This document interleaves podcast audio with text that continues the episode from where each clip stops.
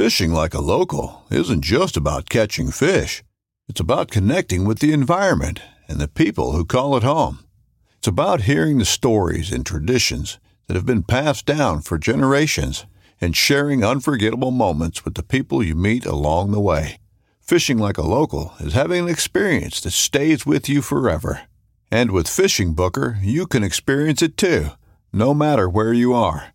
Discover your next adventure on Fishing Booker. This upcoming concert season will be all about the boots, and Tecovas is your stop for the best in Western style. Tecovas has seasonal and limited edition offerings this spring and summer, including men's and women's boots, apparel, hats, bags, and more. All Tecovas boots are made by hand in a time honored tradition with timeless styles that are always on trend. And Tecovas has first wear comfort with little to no break in period. It's hard to find this level of comfort paired with this level of style.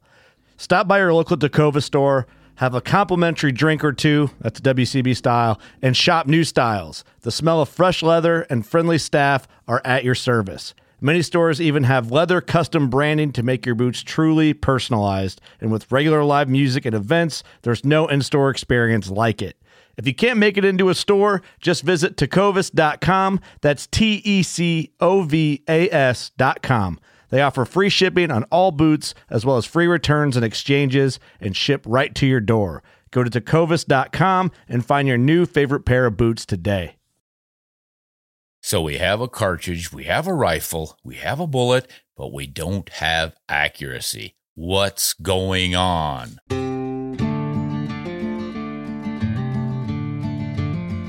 Hello, everyone. Ron Spomer at Ron Spomer Outdoors Podcast, and we have a problem. Patron Alec has got some accuracy issues, and he would wonder if I could help him out. And the cool thing was, I think I did. I wrote him right back. Let's just see what his problem is. He's new to reloading, and he got a 308 Winchester in a Bergara HMR rifle, 20 inch barrel. He's having some trouble with accuracy shooting 168 grain Berger Classic Hunter bullets. Starline brass, good quality stuff. He's using VVN 140 powder, and he's just not getting good performance. So we did a ladder test to try to find out which would be the best powder density to have for his load, and he was working in increments of 0.3 grains between his loads. Ooh, that's tight. At any rate, bullet choice, brass, powder, what's going on here? Any tips would be appreciated. Thanks, Alec. All right, Alec. I'm not sure what to tell you exactly, but it sounds as if you're doing things right. Perhaps you're even cutting it too close with those 0.3 grain increments. Those wide standard deviations sound like a possible neck tension issue, being variable neck tension on your bullets or there's a variable internal case volume difference, or a variable seating depth, or even a variable case sizing difference. Something is not consistent. I think through everything that you're doing and see if you can come up with the answer to this inconsistency. It could also be that you just got a bad barrel, but just check for some inconsistencies first. A few days later, he writes back and says, Hey, Ron, thanks for the tips. I made sure to measure every case neck. And man, was that tedious. Yeah, it is. But I did notice quite a few were coming out larger than the others, meaning he has a larger diameter neck or a thicker neck. The mandrel on the Lee collet die was slightly loose, so I changed my increments to 0.4 grain. I used VVN 140 powder instead of Varget, and now my only problem seems to be finding which bug hole group is the smallest? wow. I think the uh, neck tension probably worked for him because he's using the same powder the way it sounds. Cool. So then, and that just goes to explain, or at least to showcase, the kind of improvements hand loaders can make in their ammunition performance.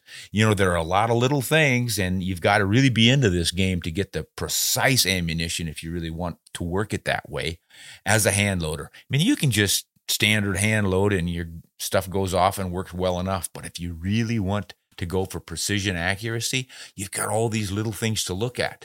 Neck consistency and tension. You can weigh your cases. Is the powder volume the same from one to the other? And how far out do you seat the bullets from the lands? And just all sorts of fun things to do. And it sounds like new handloader Alex is getting into them and getting his money's worth. So appreciate the the uh, letter there, Alex, and I was glad we could help you out. Now, here is one from uh, another one of our patrons, Delbert. I've been having some fun communications with him, and uh, he and I are familiar with some country we've both hunted. We're having some fun. And uh, let's see, his last question was about a bullet. He's got a 35 Whelen. He's got a model Ruger Model 77 rifle chambered in 35 Whelen. It was manufactured in 1989. He likes bolt action rifles and walnut stocks. It's fun to shoot. Uh, he loves the history, the versatility, the power of the 35 Whelen, and the fact that it's not very popular with everyone else. I kind of like to go that way myself. Um, he plans to use it mostly for hunting deer and hogs, uh, but he might want to use it for something bigger someday. So he really likes the Barnes TTSX bullets, and he's been trying to decide on which one, uh, the factory Barnes loads he should get. Should he hunt with the 180 grain or the 200 grain? They both shoot accurately in his 116 twist M77. The 180 has more muzzle, muzzle velocity and energy out of the gate over the 200, but I've read that the 200 doesn't lose its velocity as fast downrange. I know speed is key with monometal metal bullets, so which grain weight would you recommend? Does it 20 grain difference really matter that much in a monometal bullet as far as power and punch in a 358 caliber. Your advice is greatly appreciated. I really enjoy your videos on the 35 Whelen and the 30-06 family of cartridges. Thanks for the information. Well, thank you, Delbert. And here was my answer to Delbert. Fairly short. Delbert, I have found that the Barnes bullets penetrate like lead cores that are two weight categories heavier. So expect 180 performance equal to the 200 grain lead or even a 228 grain lead bullet. You should get 2,800 feet per second from the 180 grain bullet and 2,700 from the 200 grain. Zero that 200 yards for both of those, and they will both drop about nine inches at 300 yards. So there's really not a big trajectory difference. The 200 will be carrying about 300 foot pounds more energy at 300 yards and holding about 70 feet per second more velocity. Well, you might have trouble stabilizing those 200s in that twist rifling. So check that out, but good luck. And of course, he writes back and says, Thanks for the information, Ron. Appreciate it. And we will find out if it worked for him. But I think it will. Now, um, where are my other? Oh yeah, there they are. Here are the surprise questions. Curtis from Oklahoma. You can find many articles and forums um, espousing how adequate the 6.5 Grendel is for an elk cartridge, and conversely, how underpowered the 6.8 SPC is for the same purposes. Hmm. My question is, how is that possible? Out to 300 yards, the 6.8 and the 6.5 Remember, the 6.8 is not the, the 6.8 uh, Westerner, it's the 6.8 SPC, pretty small cartridge. The 6.8 and the 6.5 seem ballistically similar regarding energy, with the 6.8 being somewhat better terminally given the broader projectile, or the broader diameter, 27 caliber instead of uh, 26 caliber. Hey, it's Kaley Cuoco for Priceline. Ready to go to your happy place for a happy price? Well, why didn't you say so? Just download the Priceline app right now and save up to 60% on hotels. So, whether it's Cousin Kevin's Kazoo concert in Kansas City, go Kevin, or Becky's Bachelorette Bash in Bermuda, you never have to miss a trip ever again. So, download the Priceline app today. Your savings are waiting. Go to your happy place for a happy price. Go to your happy price, Priceline. Take into account that the 6.5 crowd is very good at referencing ballistics for a 20 inch plus barrel when they're using 16 to 18 inch barrels, and the differences become even narrower. Lastly, if the uh, 1,500 foot pound requirement is to be believed in respect to elk hunting, are they both not underpowered? Seems to me to 300 yards, they're either both capable or not. And then after 300 yards, neither has the power to be used ethically. Thanks for your response. Curtis, I got to commend you. You are doing some good thinking here and some good research on all this ballistic stuff. And that's why we are always talking about it. You know, it's real easy to just say, cartridge X is absolutely the greatest or bullet weight X is the greatest and really not know why. But when you start digging into the ballistics and the performances, then it starts to show up like, wait a minute, this grade cartridge and bullet that so and so is recommending turns out it's not even as good as my puny little 6.5 Grendel out there at 300 yards or whatever we discover. So I don't have an absolute answer for you here without running some of these numbers myself. I mostly want to say that you are doing a great job of figuring this stuff out. And this is what everyone needs to do. You can't just take answer A as absolute. What was the length of their barrel? Was their muzzle velocity what you can expect from your rig? Or are you going to get something much faster or much slower? And then what's the bullet BC? Is it going to lose a lot of energy downrange? Over the years, I've just come, come to think that the 6.8 SPC is not a great deer hunting cartridge, let alone elk simply because it's generally loaded with the lighter bullets. It does not have the powder capacity to drive your traditional 130 to 150 grain bullets very fast.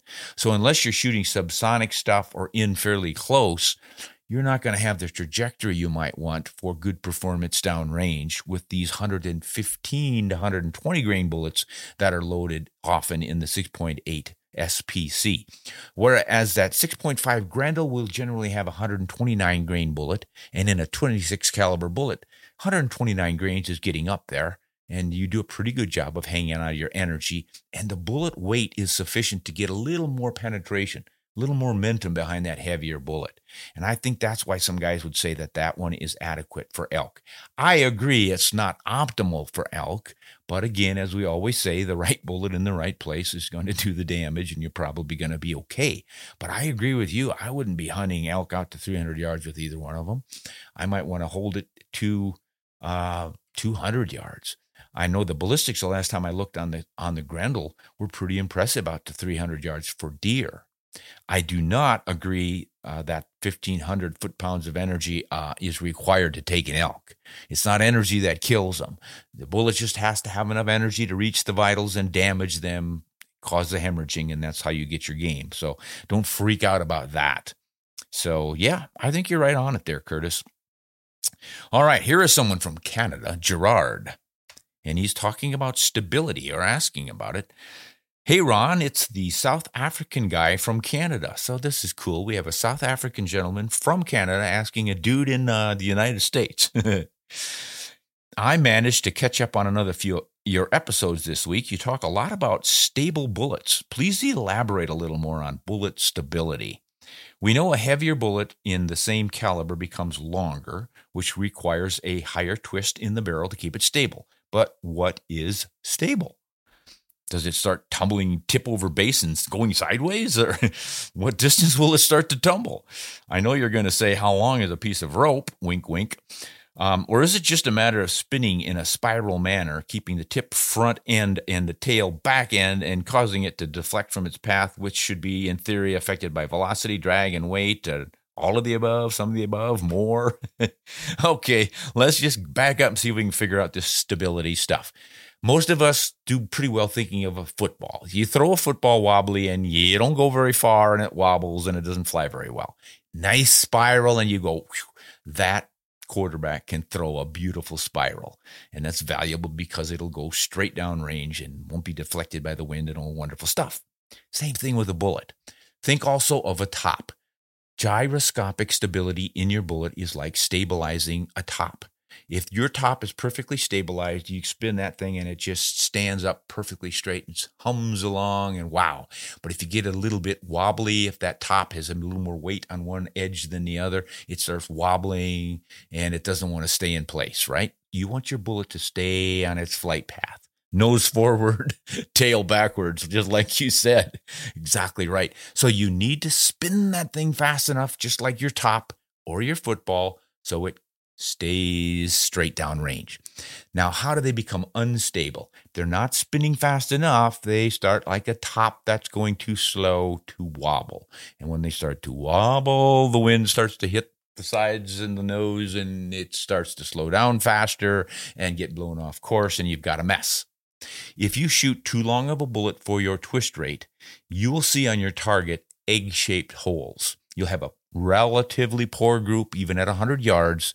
And instead of being a nice round hole, it's egg shaped. Your bullet is landing semi sideways. It's just not stable. The nose is nodding, yawing, circling around, and your bullet's just not having a happy life. So you've got to spin it fast enough.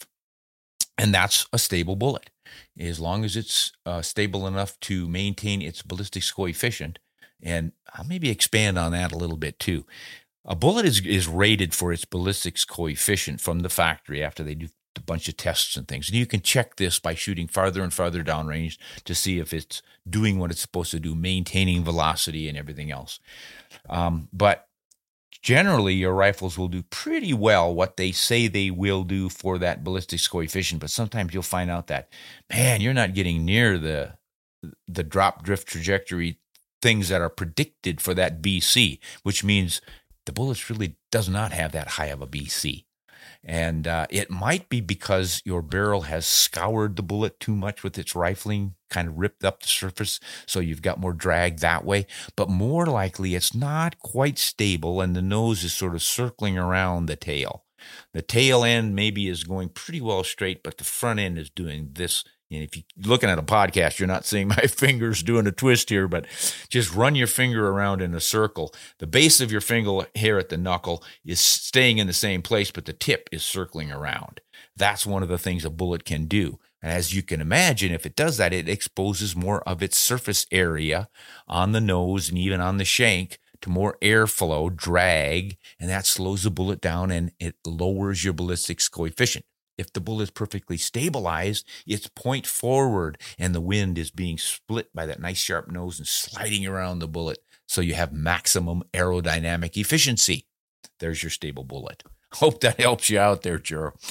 Uh, Gerard. Sorry, didn't didn't mean to call you Gerald when you're a Gerard. But good question, and uh, thanks for asking it. Now, here's John doesn't list where he's from, but it says, Ron, are the low record round or the low recoil rounds on the market today adequate for deer hunting? I shoot a 30 out 6, but I've gotten tired of the recoil, but I still want a round that is effective. Thanks in advance. Absolutely. John, you can reduce recoil to crazy levels. Consider the blackout, 300 blackout, shoots a 308 bullet just like your 30 6, not going very fast, but you get a heavy bullet and you got a lot of momentum and you punch through and you get the right material and construction in that bullet so that it expands at those lower velocities and they're quite effective.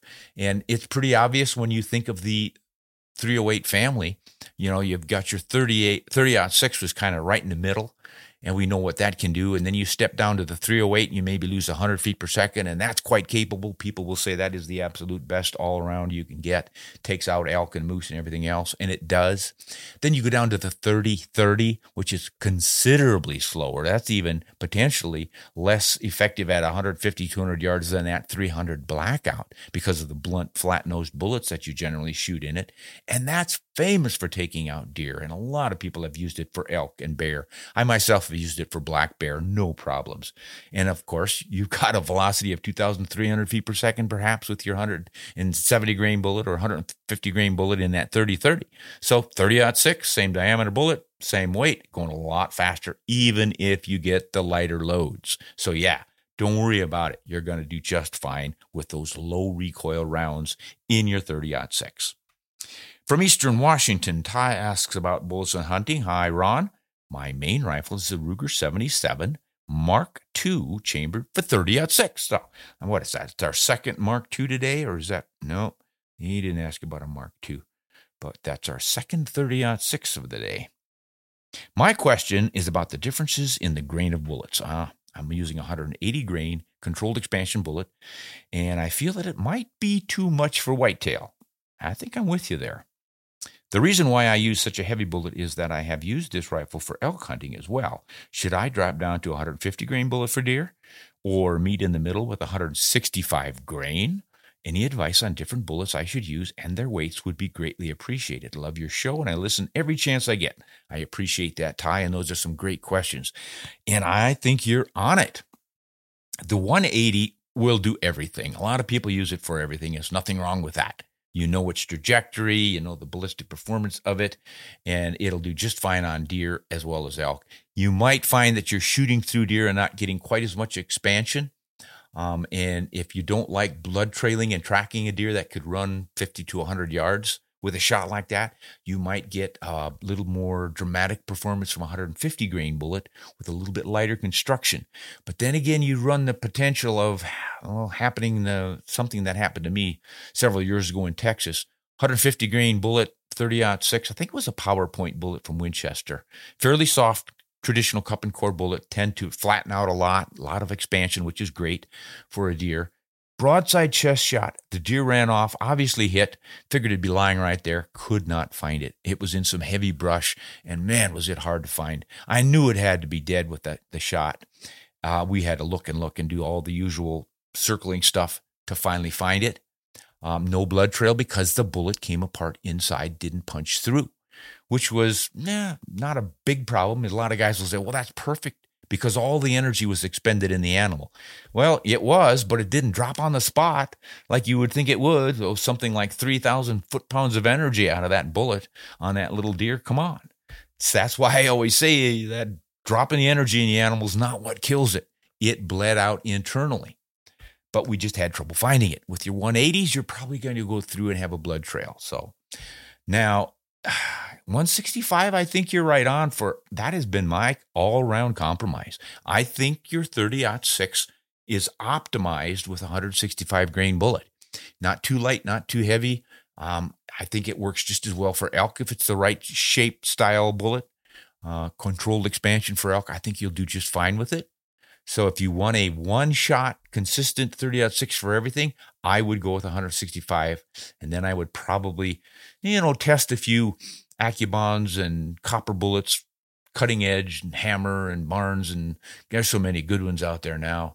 I think you would just have really good luck with it. So uh, give it a try. And if you think about it, write us back and let us know how it works out for you. But I think you're on the right track with that 165. Now, from Indiana, Joseph, uh, if I remember right, Indiana, you can't use bottleneck cartridges. Maybe I'm wrong on that one. Let's see if he has anything to say about it. I'm thinking of building a dedicated elk rifle. Well, that's not Indiana. I think they might have one or two elk there, but I don't think they're hunting them yet. Dedicated elk rifle. I'm not a long range shooter. I care nothing about having the hottest, newest thing out there. I would never shoot over 400 or 500 yards at game, and I prefer to keep every shot inside of 300 yards. Well, I commend you for that, Joseph. I think that's an excellent uh, plan. If this rifle will serve any other purpose than elk hunting, it would be to hunt stag, which is like the European version of an elk, a little bit smaller. Kudu, ooh, which is another elkish sized animal from Africa this time. Gemsbuck, that's another, ooh, probably 600 pound, 500 pound animal. Good. Aoudad, that's a tough sheep like goat sheep animal down in Texas.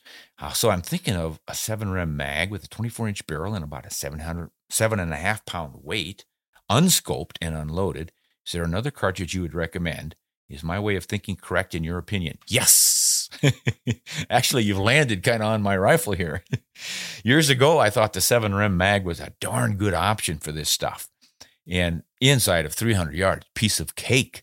So, yeah, you'll do very well. I have used the 7 rem mag to take, I remember, I've taken elk with it. Um, kudu, I think.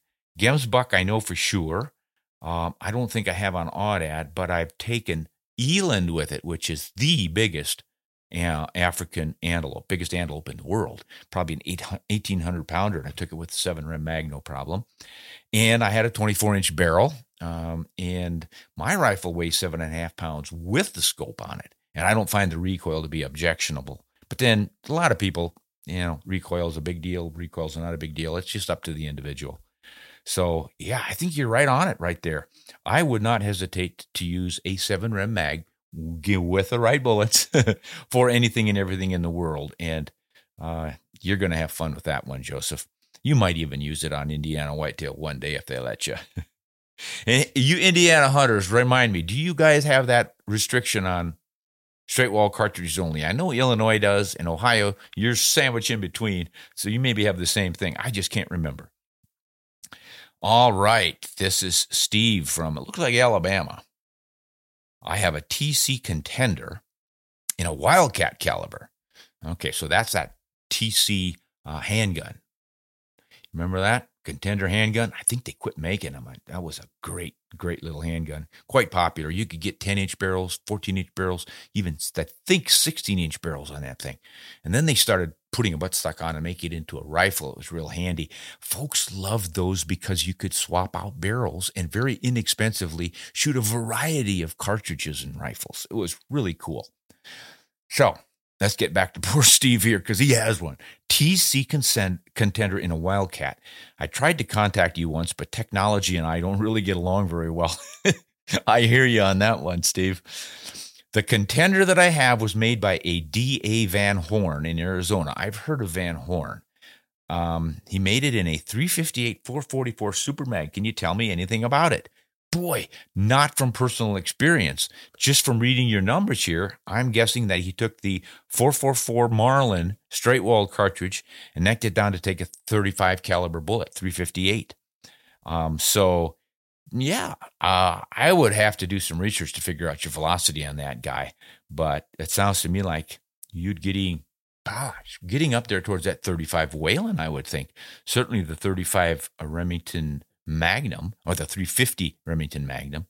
So I think you've got yourself a pretty hot little item right there. Um, I don't know what barrel length you've got, but I would expect you could be driving some 180 grain bullets, probably 25, 2600 feet per second. Just my guess. You got, we'll look it up. Anyone out there who has any experience with this 358 444 Super Mag Wildcat cartridge, write in and let us know. And if you got pictures, send that in too. It's always fun to learn about those things. Let us know how you've used it, what you've taken with it, and how effective it's been for you. Sounds like a fun little wildcat. This is James from New Mexico. Hi, Ron. My oldest son, I want to get him his first deer rifle. He's already got a 22 long rifle and he has some time behind the ARs that I've built. So, can you recommend a good rifle in, say, a 6.5 Creedmoor or a 243 Winchester that can grow with him? I've heard that there are rifles that have stock inserts that lengthen the length of pull, but I'm not too familiar with them. Thanks, James. Oh, yeah, James, you're on it here. There are several like that. The one that I am the most familiar with is the Mossberg Bantam. They've got a series of their uh, guns, a Patriot line of bolt action rifles, and they come with a short, short stock for short lengths of pull with several spacers. I think there are three of them. So you'll go from about a 13, maybe it's 12 and three quarter, but somewhere in that range for the really short shooters. And then you can space it out until you reach about 13 and three quarters or maybe 14. And it's pretty simple. Just take two screws out, put in the new spacer and put the rubber butt pad back on and you're in business. So they grow with the shooter. That would be a great way to roll. Um, I don't. I assume they have that in a six five Creedmoor. I'm pretty sure they do. Seems to me Savage had one like that too, and there may be others. So I think you just need to dive in and do a search online and find out which one of those manufacturers will offer that. Um, another option is to cut down, obviously, and a lot of us don't like to do that, but I've done it several times. My wife is pretty short length of pull, so we will take uh, stock and cut it down for her and then you think, well, cripes, now I can never use that for anything else. But what I have found is that I can accommodate myself to her short length of pull and shoot her rifles, especially if they're not real high recoiling rifles. I just have to remember to keep my head back a little bit on the comb when I'm shooting, not creep up on it. And with the 6.5 Creedmoor, it's not a problem for me to also shoot that. And I can also add spacers of my own later on. I mean, this has kind of been a standard for gunsmiths for years. They'll take a walnut stock, they'll cut it off, save the piece, and then add it back in later or add another piece of wood. You know, you sometimes looks kind of dorky, but it's an option. Now, James, here's another option for you is that you can get a secondary stock. Some of these aftermarket stocks are pretty inexpensive. Um, look around and uh, just search for aftermarket replacement stocks. And for bold actions, especially, it's really quite simple to replace a stock. And uh, I know Brownells I've used quite a bit, and there are several that are the fiberglass stocks, hand laid. You can get some really nice ones, or you can get some really inexpensive polymer molded plastic stocks that uh, don't cost all that much, and then you can easily switch and swap. And the nice thing about those is that you will have the original length stock for dad or any ever longer arm shooters, and then when the uh, smaller shooters want to use it, you just drop it into the new stock and away you go. So you might want to check those out. All right, that looks like the end of the questions. Those are some good ones today, gentlemen. I really appreciate it. I don't know if there were any ladies asking questions this time. I don't think so, but we sure invite you to. Um, a lot of times, uh, the ladies want to find out about different aspects of shooting than we guys think about. And they often come up with some pretty good questions. And I have found, thanks to my lady friends who love to hunt and shoot, that I am not the macho man hunter that I often thought I was. Some of these gals can outdo me both in the walking and the backpacking and the packing packing and the shooting and the cutting up and butchering of the game and they're just the whole animal and it's pretty nice to know that we have uh, I, I tend to call them lionesses.